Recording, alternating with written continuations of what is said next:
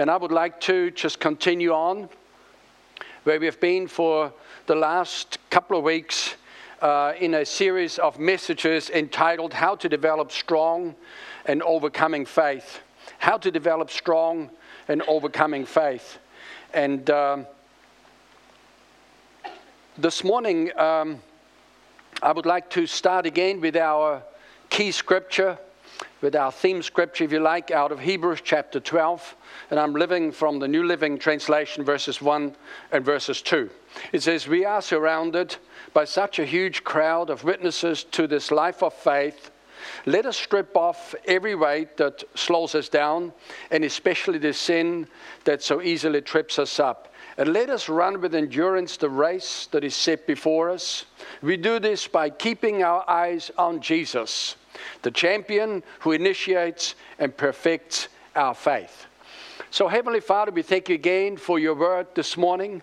That, Lord, as we look in your word, uh, we declare that according to what you said, that your word is living, it is powerful, it is sharper than a two edged sword. We thank you, Father, that, Lord, your word changes our life. It renews our mind. It brings fresh faith into our hearts. It develops a vision for how we are to live for you. It tells us where we come from, tells us where we are right now, and it tells us where we're going. And so, Lord, we choose to receive your word this morning. We declare that we are open uh, in our hearts, in our spirit. We declare that we are teachable people in Jesus' name name, amen.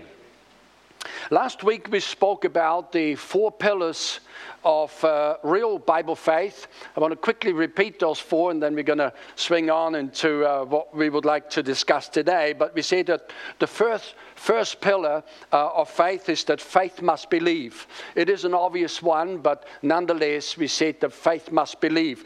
The second pillar is that faith must speak, and we will talk about uh, some of that uh, some more today. The third pillar is that faith must act, that faith must have a corresponding action to go with it in order for us to be true, living Bible faith. And number four, we said that faith must be energized by love. These are the four pillars. And uh, I know about you, but uh, in fact, let me do ask how many of you find that you're fresh, uh, that your faith is freshly invigorated after just a couple of sessions of teaching on it, that you're finding that, uh, that things are just stirred up afresh? And so it is in my life. Each time when I restudy uh, some of these uh, truths and some of these concepts, it stirs things up to a fresh level. I would suggest that our faith is no higher necessarily than what it was two, three weeks ago, because, uh, you know, faith comes by hearing. We're hearing the word every Sunday, but nonetheless, we've got a greater understanding on how things work, and we're reminded of things that we know and perhaps we're learning new things in regards to how to develop and how to operate by faith.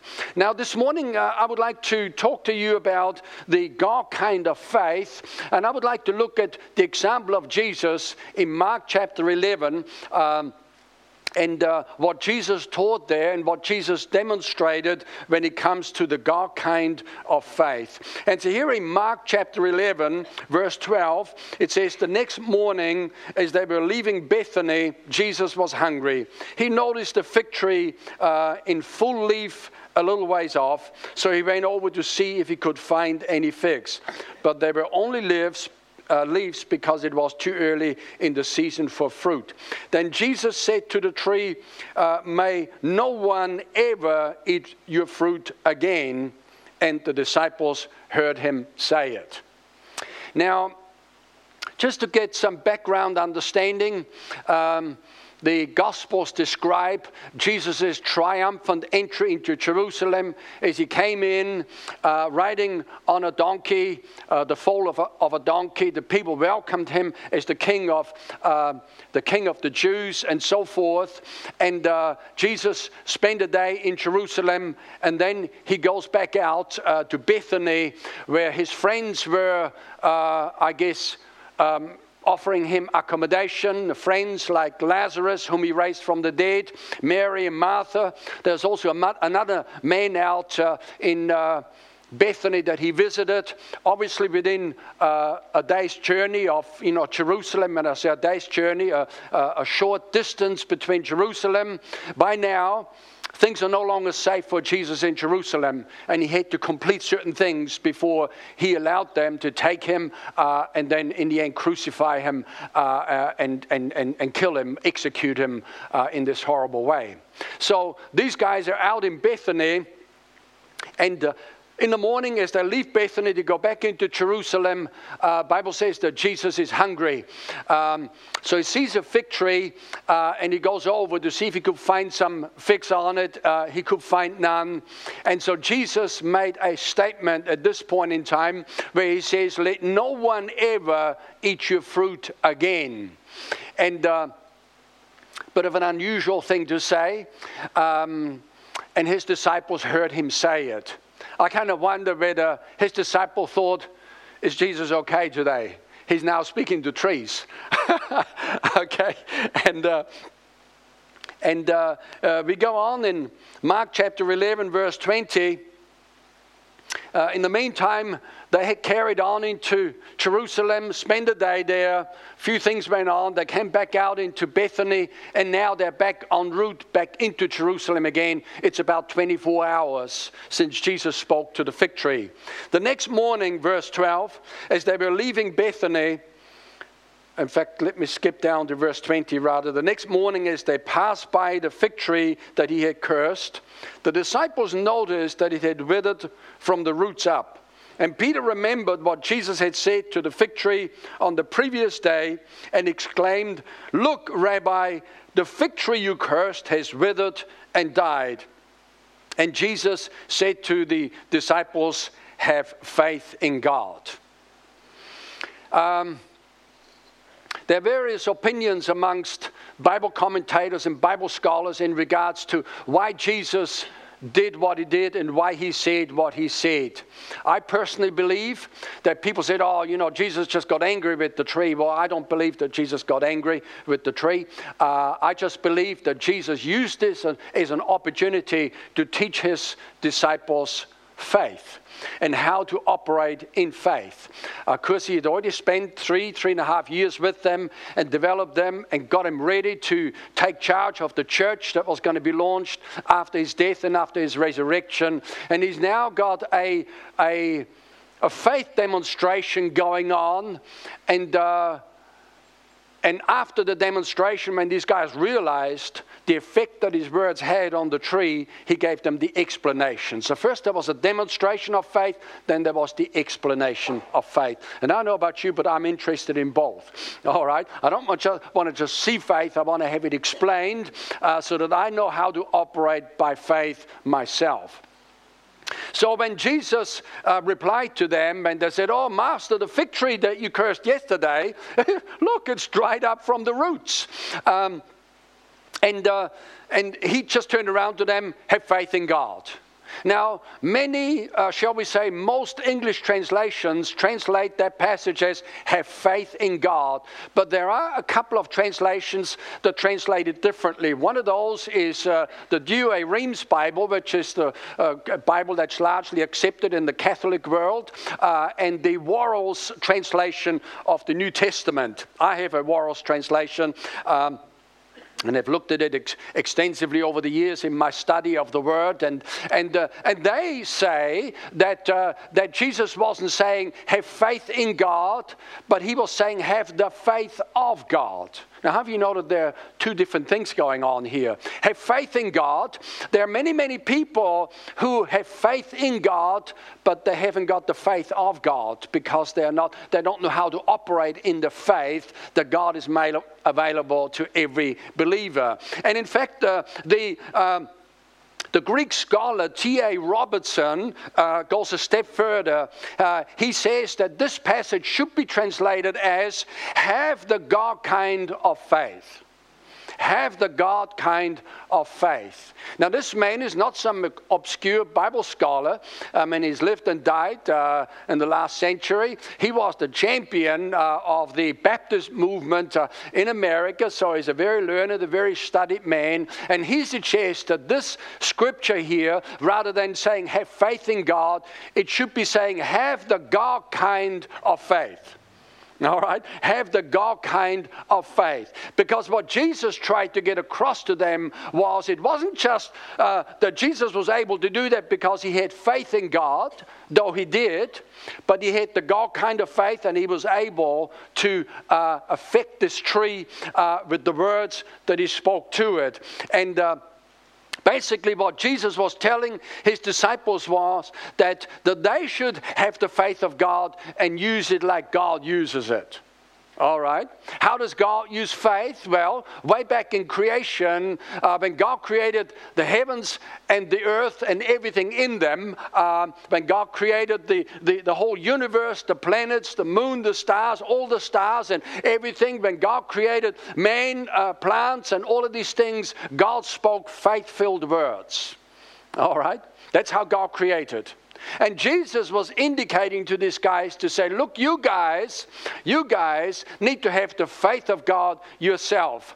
Um, as believers, we need to realize that we have been given the God kind of faith and we can release God's power into situations and into circumstances by speaking faith filled words. Everybody say faith filled words. Now, uh, what we realize is that as we study the Word, the Bible says in one instance that Jesus saw their faith. So faith can be seen. But faith can not only be seen, but it can also be heard. And sometimes when you listen to people, if you know what you're looking for, you can hear whether there is faith or whether there is an absence of faith. I remember one individual.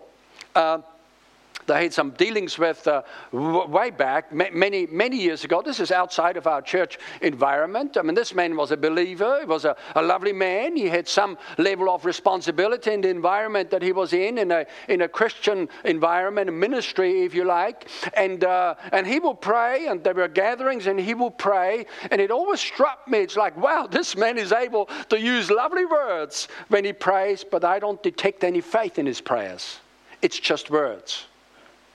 All right. Now, I don't mean to get really, like, really personal with you and to say that, oh gosh, you know, like I'm not in any way suggesting that, that uh, you know, that, uh, that people that pray. But the reality is this: that sometimes you hear people praying and they are they are telling a lovely story to God as if God doesn't know what's going on, and then they're st- storytelling and a bit of this and a bit of that. But I'm looking for faith.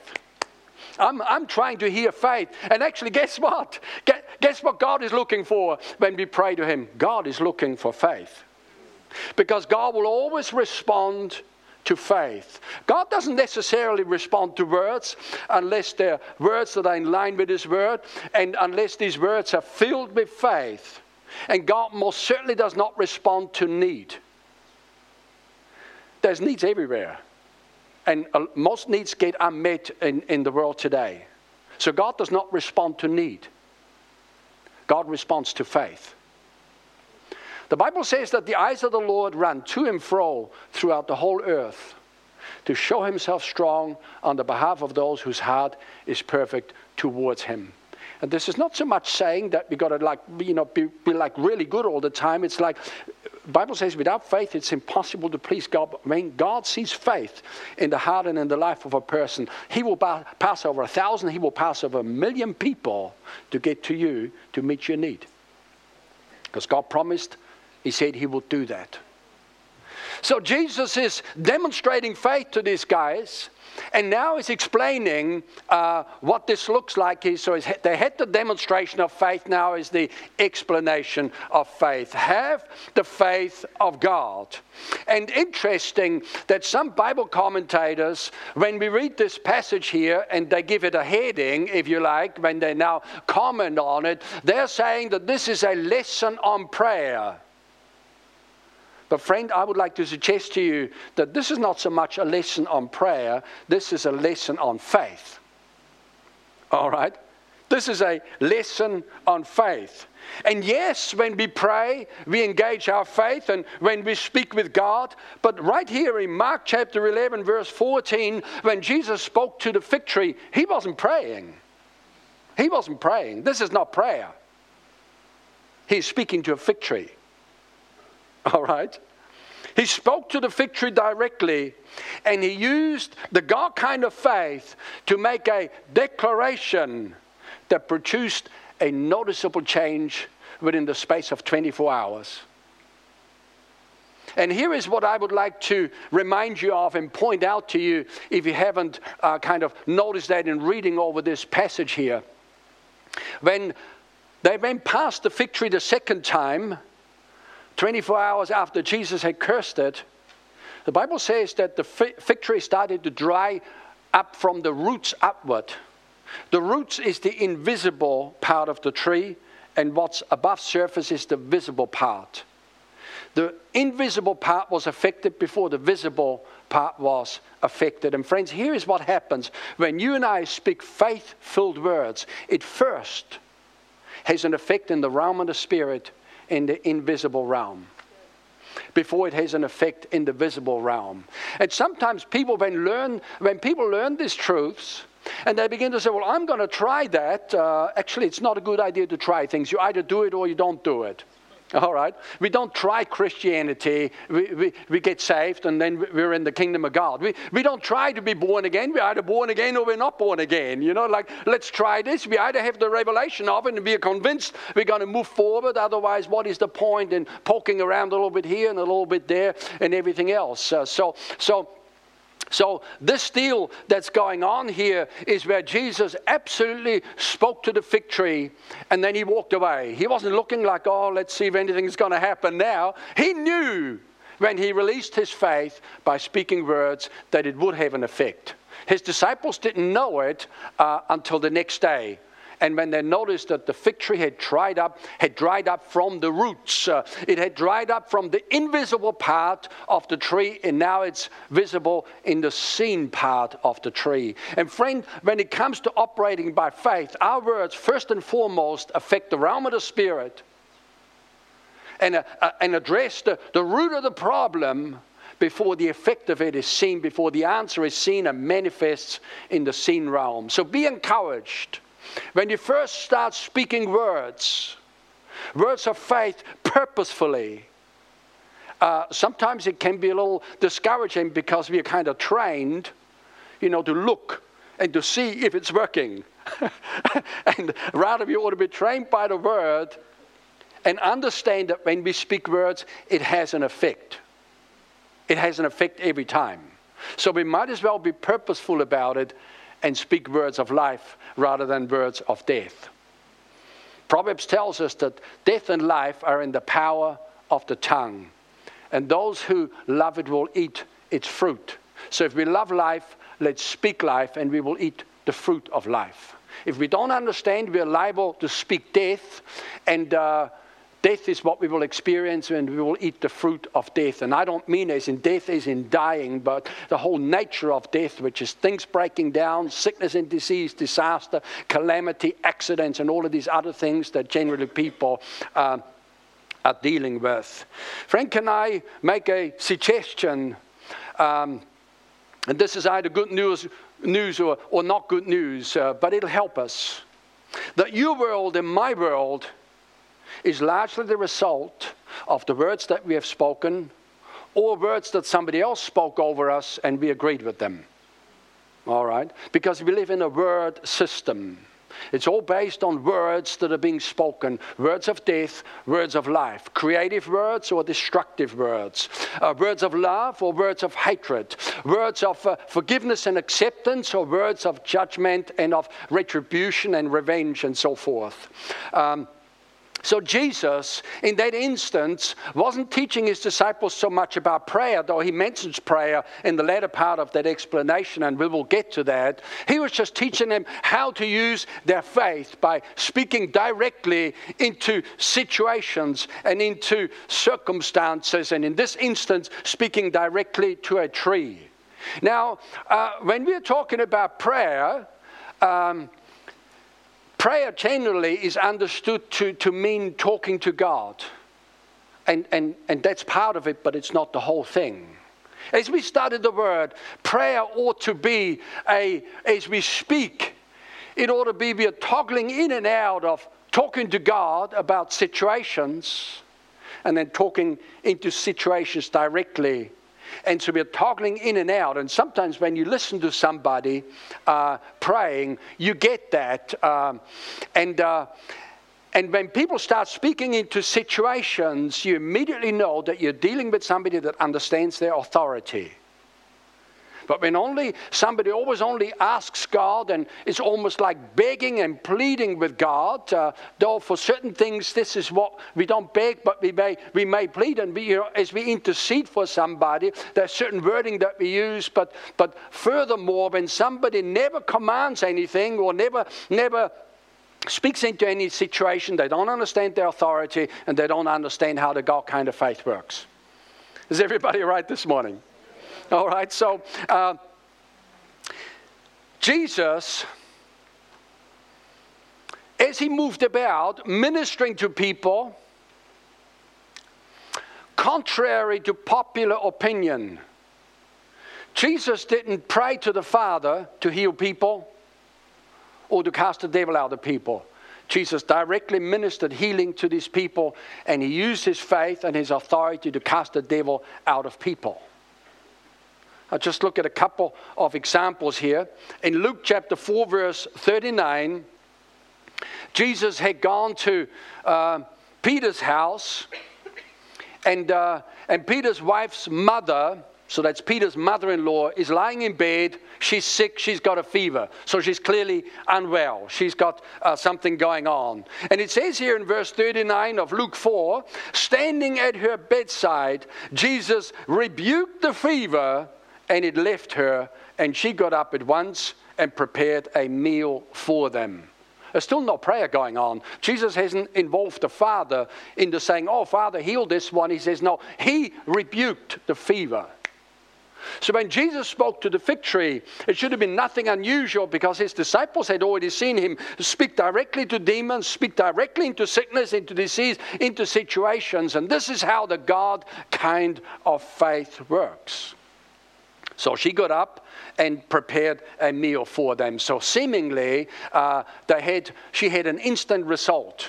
Can I suggest, too, that when we start out using our faith in this way, uh, if it takes a little while for certain things to take an effect, let's be encouraged. Uh, let's not be discouraged because Jesus, by now, has got a highly developed faith. And he's speaking to a tree, and within the space of 24 hours, there's a visible effect in this tree. Now, this is quite something, it's a high level of faith. All right? But we need to start out where we are and not get discouraged and then not three weeks later saying it's not working. It's just something that we do. We just learn to be more purposeful about it. Here in Luke chapter 8, verse 24, Jesus and his disciples are in a boat going across the lake, Lake Gennesareth. Um, and uh, there's a storm that's come up. Uh, the wind is blowing against them. The waves are high. They're taken in water. And they're saying, Master, we're perishing. Don't you care that we're drowning? And when Jesus woke up, verse 24, he rebuked the wind and the raging waves. What does that mean? He spoke directly to the wind. He's not talking to the Father about it, he's speaking directly to the wind and uh, to the raging waves. Um, and suddenly the storm stopped and it was all calm. And again, let me encourage you in this instance, there's a sudden result because Jesus is operating at a high level of faith. People are saying, well, this is only happening because he's the Son of God. But my friend, you're a Son of God too. All right? And if you're, a, if you're a lady, you're a daughter of God. And the son, there's not so much reference to the, the male or the female, but the mature children of God that know how to use the faith of God. There's like a shift that Jesus wanted to bring about in the last few days that he's with them to teach them about faith once more and say, hey guys, he says, What in not so many words, what you saw when I spoke to that fig tree, and now that you're seeing 24 hours later that there's a shift and a change in it, he says, Have the God kind of faith. Have the faith of God and use it like God uses it. Now, of course, at this stage, at this stage, uh, religious devils get all upset because they kind of want to keep the church down. They don't want the church to find out about the authority. And they don't want the church to think that there is in, there is in any way like God. But the reality is, you and I, we have been made in the image and in the likeness of God. And though man fell, and the book of Genesis tells us about it, when Jesus came, when we got born again, we were restored again into God's image and into God's likeness. So the way that God operates, we can operate. And as I said, religious people don't like that. They just get all upset. But, friends, there's something about when people have a revelation, it revolutionizes their faith life. It revolutions, it moves them from being a victim to being a victor, to somebody that's always under the circumstances, now somebody that's in charge. And I've been around some faith people that so struck me as people like, wow, this is amazing. This is amazing. You get around some people. I remember many, many years ago, I met Dr. Lester Sumrall, uh, who was the founder of the Feed the Hungry.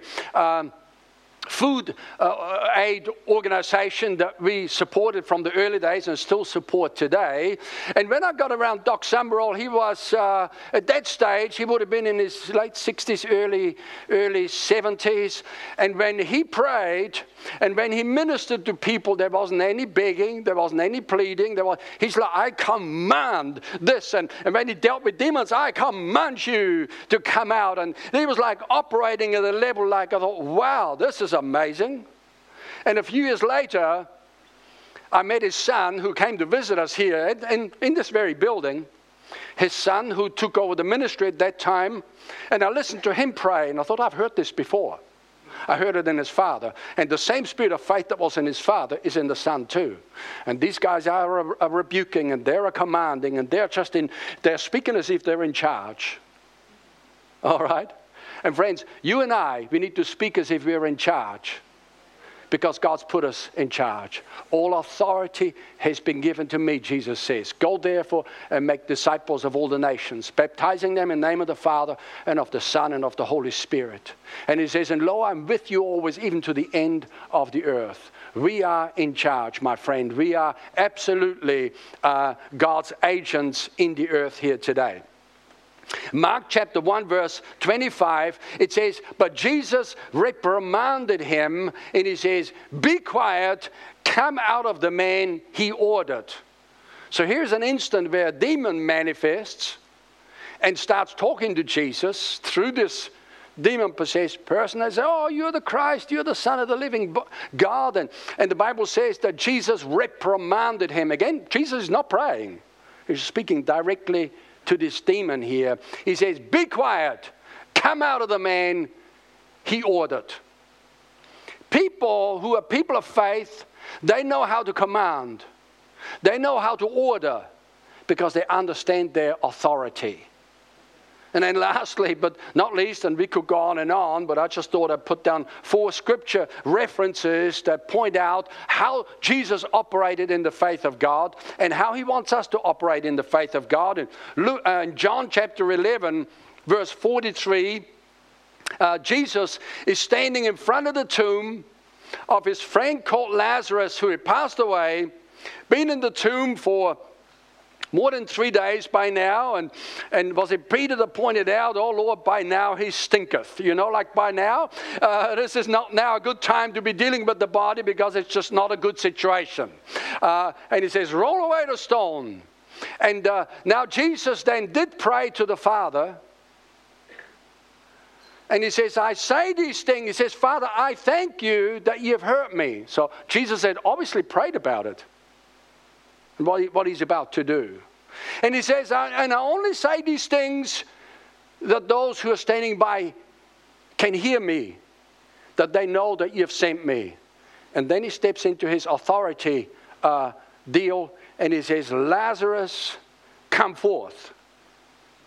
So that's why I'm saying. Prayer should be toggling in and out of talking to God and talking to the Lazaruses uh, of this life. Lazarus was dead. Anything that's dead needs to have life spoken into it.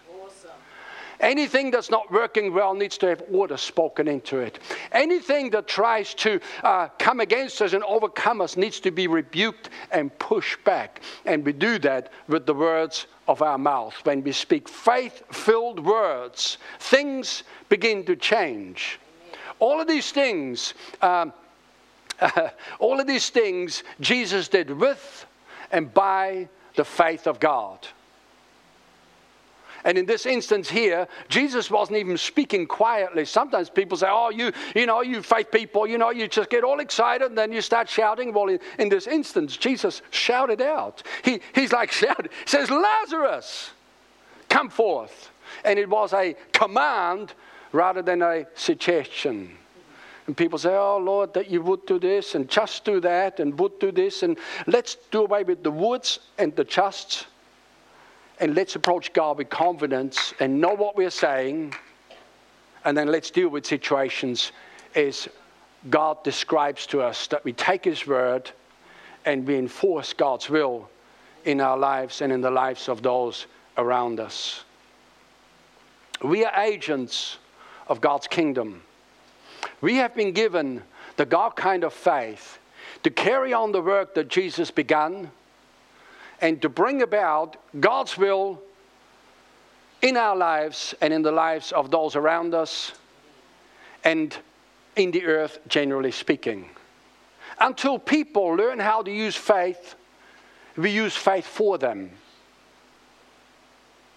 And once we know how to use faith for them, not only do we do that, but we then teach them faith so that they can do it for themselves. I've always appreciated when somebody has prayed for me and we got some results, you know, the early days of my Christianity. But I've really appreciated when somebody taught me faith so I can make this work for myself. Right. All right? right? Now, sadly, not everywhere faith is taught. Yet, in these last days, we need all the faith that we can muster up, and we need to know how to use the thing because the days are not getting easier, friends. We're moving into more challenging times, uh, perilous times, the word says. And uh, it's important that we walk by faith, especially in these last days, or live by faith. You know, I remember in the 80s when somebody says, I live by faith what they were really uh, trying to communicate was that they didn't have a job. They were, quote unquote, living by faith. And not just by faith, but they were living by hint, hoping that somebody will give them money so they can pay their bills. But faith people are people who work.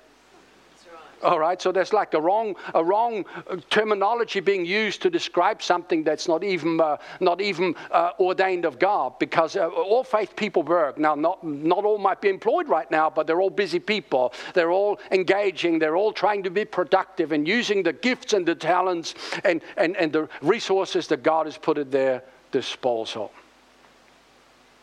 Let me read to you from Job chapter 22, uh, verse 28. This is a great scripture that again describes how the God kind of faith works. And friend, if you if you get anything today in, in regards to what I'm sharing with you, get this that you and I need to make our faith work and not just always talk to God about things. We need to learn to speak into circumstances and into situations. We speak to money. We, when Pastor Vanessa and I learned that, we started to speak to our bank account. We sp- started to speak to our wallet and we started to speak to our house. We spoke to our pantry. We said, Pantry, you are filled with all kinds of good things. And it was like, as you know, as uh, uh, she kind of pointed out before, you know, when, when the kids grew up, uh, we had decided that Vanessa was going to be a stay home mom. Um, and that's what we did. And so uh, I went out to, to you know, to earn money, but we didn't have a great deal, but we started where we were. And we were grateful for what we had. And we honored God with our tithe and with our offering, much or little. That's what we gave God the first and the best, and we used faith. And, and uh, I talked, to you a couple of weeks ago about faith projects. Uh, it's good to identify something in your life that you can turn into a faith project. And it's not even so much a big pressing need, uh, it's something that you quite like to have or, or do or bring about or see happen. And you're making that a faith project just to uh, start working your faith muscle more purposefully. Because we said faith is like a muscle, it'll grow and increase like a muscle can. So, Job 22, verse 28 You will also decree a thing, and it will be established for you, and light will shine on your ways. And so, uh, the words to Job at the time were Job, if you are close to God and you're living right, then you will get to a place where you will decree a thing and it'll be established unto you. You will just speak and the words you speak will happen. And faith people know that. The words we speak will happen. We might as well speak words of life. we might as well speak words of blessing. In fact, when we learn this, we become very circumspect with the words we speak. Certain words we will no longer speak, certain things we will no longer say, because the language of faith demands that we speak faith and faith only rather than doubt and unbelief and disaster and calamity. So, what do you know God's will to be in your life and in your sphere of influence? What do you know that to be? Because it starts with the will of God. It's not just randomly going around and saying, oh, I'm a millionaire and I say this and I do that. It's like, what's, God, what, what's God's will for your life? Begin to speak that. Begin to decree things that are in line with the will of God for your life. Begin to make some strong and some bold declarations. And don't beg and plead, start commanding, start decreeing. The Bible says that the word of a king has power. And a king doesn't recommend and suggest, a king commands. All right? Issue the commands from God's word and demand that they come to pass. I remember way back when Pastor Vanessa and I listened to a prayer seminar, it was a whole series of messages. Uh, um, and uh, in the Lord's Prayer, there, which is basically a prayer outline, and this man uh, suggested and recommended and then demonstrated that not only do you say to God, Oh Lord, your kingdom come and you will be done, but he says you start commanding and you speak and you look around and say, God's kingdom come, God's will be done in that situation, to use our authority and to cause a shift in the realm of the Spirit. We are shifting things when we speak faith filled words. We can bring about a shift over our whole nation, um, or certainly over our own world. And the reality is that you and I, we create our own world within God's big world that He has created. We create our own world within that through the words that we speak or words that have been spoken that we've somehow accepted and haven't learned how to push back on. Well, you know, people say we're just, you know, we're the, we're the wrong, you know, we're the wrong, we're somehow not in the right part of town, and you know, we, you know, we haven't got much, and we probably never will have much, and and you know, it's just it runs in the family, you know, and. Uh, and uh, you know, we're the wrong, you know, we probably possibly could be the wrong color or the wrong ethnicity or the wrong, you know, we just somehow haven't been educated, and it'll always be like that. Listen, friends, some of the most successful people in the whole world many times haven't much of an education. I know people who are high up, I mean, high up in, in the business world, they can't even spell properly. And I'm not in any way sort of saying, you know, shame on them, but they've just decided that wasn't going to stop them. They've just gone ahead. I remember a builder friend of mine. Uh, he uh, launched out after his apprenticeship into uh, building houses, and he says, uh, and it says, you and you and you are going to come with me, and we're going to work together. You come with me because you know how to read planes. I don't know how to read planes, but you know how to read planes, so you come with me. So he's the boss. He doesn't know how to read planes, but he wasn't going to stop him. I'm not suggesting or saying that we should do silly things. But don't let anything stop you. Don't let your family uh, limitations be imposed on you or your ethnicity limitations be imposed on you. Just don't accept it. And sometimes when you try to break out and you knock on this door and you knock on that door and, and the words no, don't accept no for an answer. I know when I'm after something and people say, I'm, I'm, i try to buy something or I try to get something fixed as, oh, no, that can't be done. And, uh, and what I've sometimes heard is that, you know, people can hear my accent and I go somewhere and say, oh, you know, in this country, we don't do that. I just don't take no for an answer. There, there is an answer somewhere. There is a breakthrough. We do not accept no for an answer.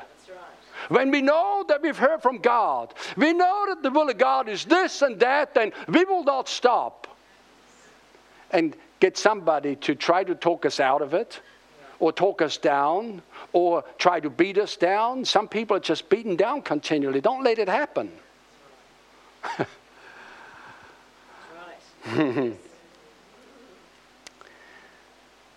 so shout God's will to be done in Jesus' name.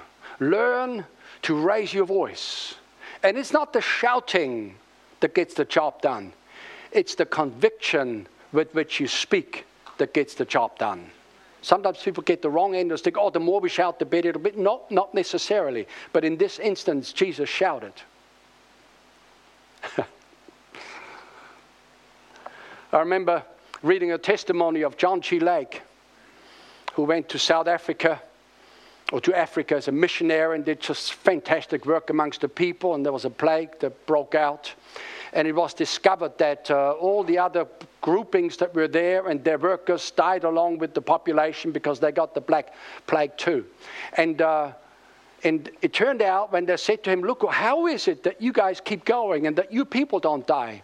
He says, Well, he says, Let, me show you something. So uh, that time they had these people that died they produced this is kind of unpleasant but they produced a kind of a uh, you know uh, uh, emission out of their mouth as, as they died and after they died. And he says take some of that and put it on my hand and let's put my hand under a microscope.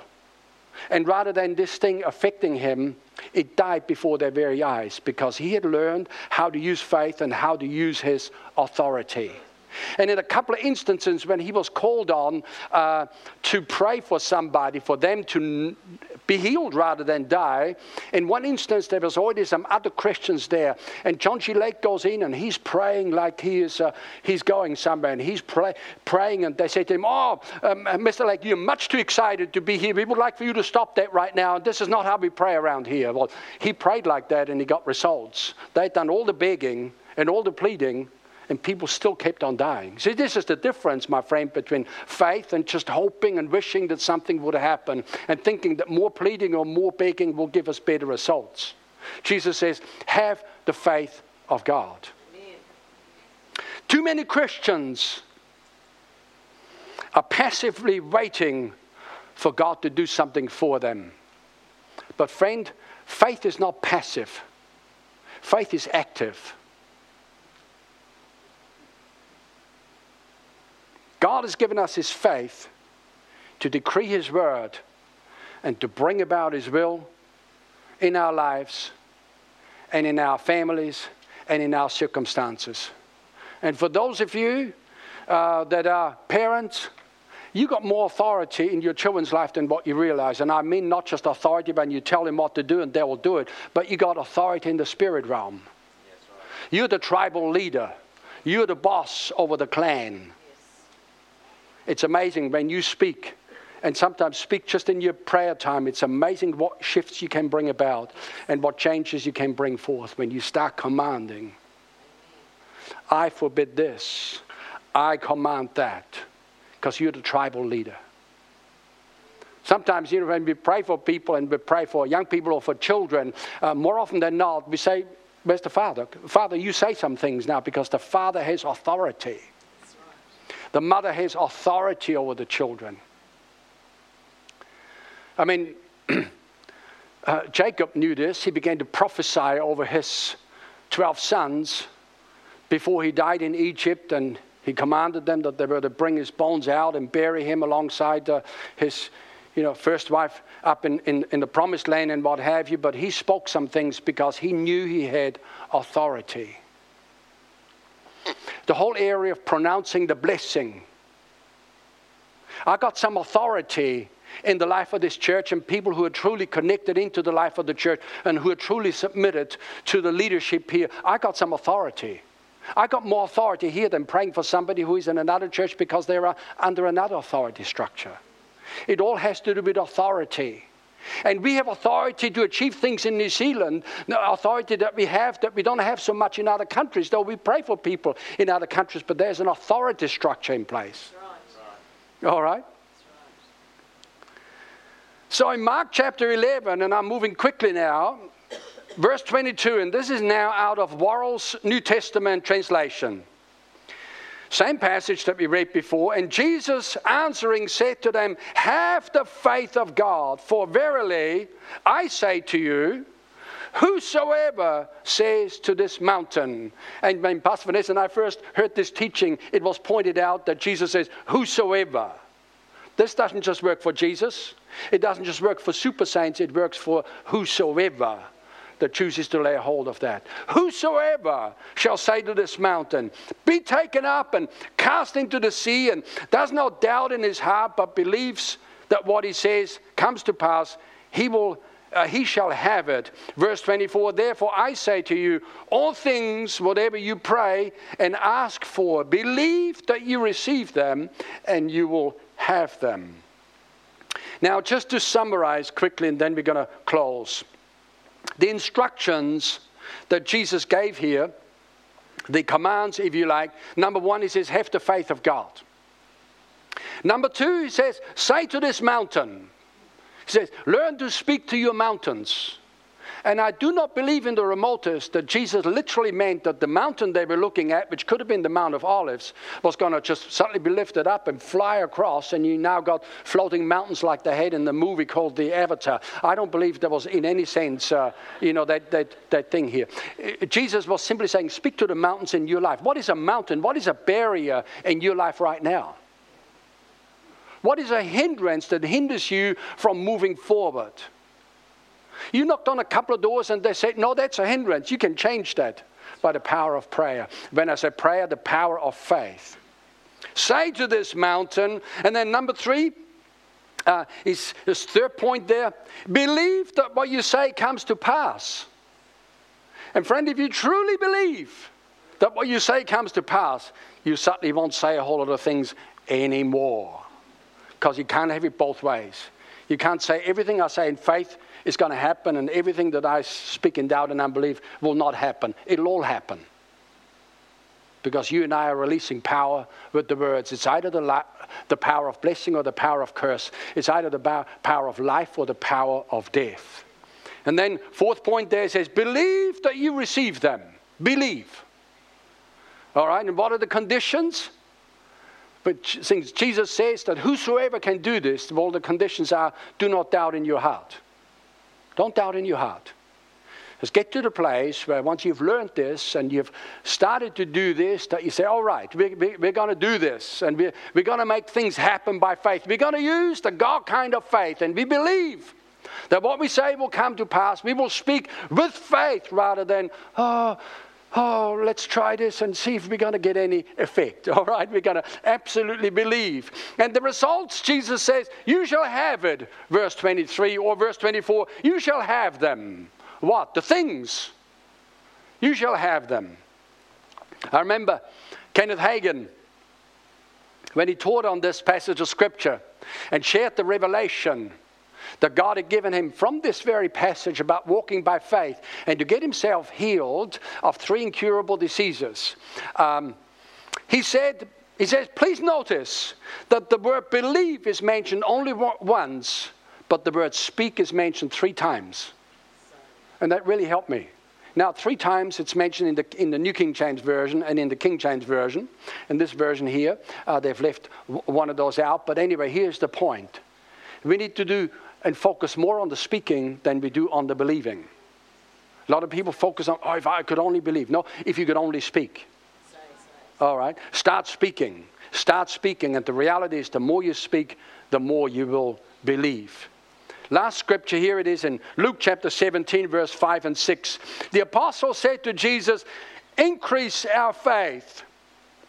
And the Lord said, If you had faith like a mustard seed, you should say to this mountain, or rather to this mulberry tree, be uprooted and be planted in the sea, and it would obey you.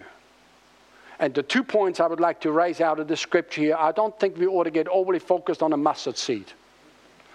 Because Jesus didn't so much want to communicate with us that it is the size of the faith that matters, but rather, rather what really matters is what we do with it. He says, if you had faith, you would say. If you had faith, you would speak.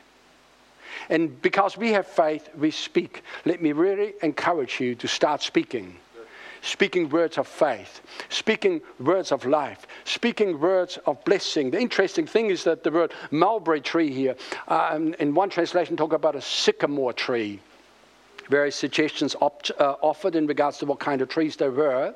But again, I do not believe that suddenly you'd see a tree like, oh, look, it's just been uprooted, it's just flung over here. I don't believe uh, that's the physical meaning or the literal meaning of this verse at all. Jesus just simply said, start speaking to your things. The word mulberry tree actually speaks of uh, weeping, uh, it had some sort of a meaning attached to it with weeping. Is there any area in your life that causes you to weep?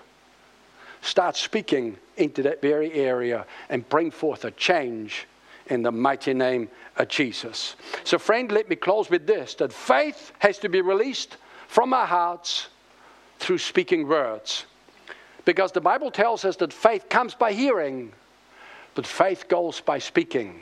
Faith comes to you, and faith goes from you. And faith goes from you into situations, into circumstances, into different uh, things that are going on through the words that you speak.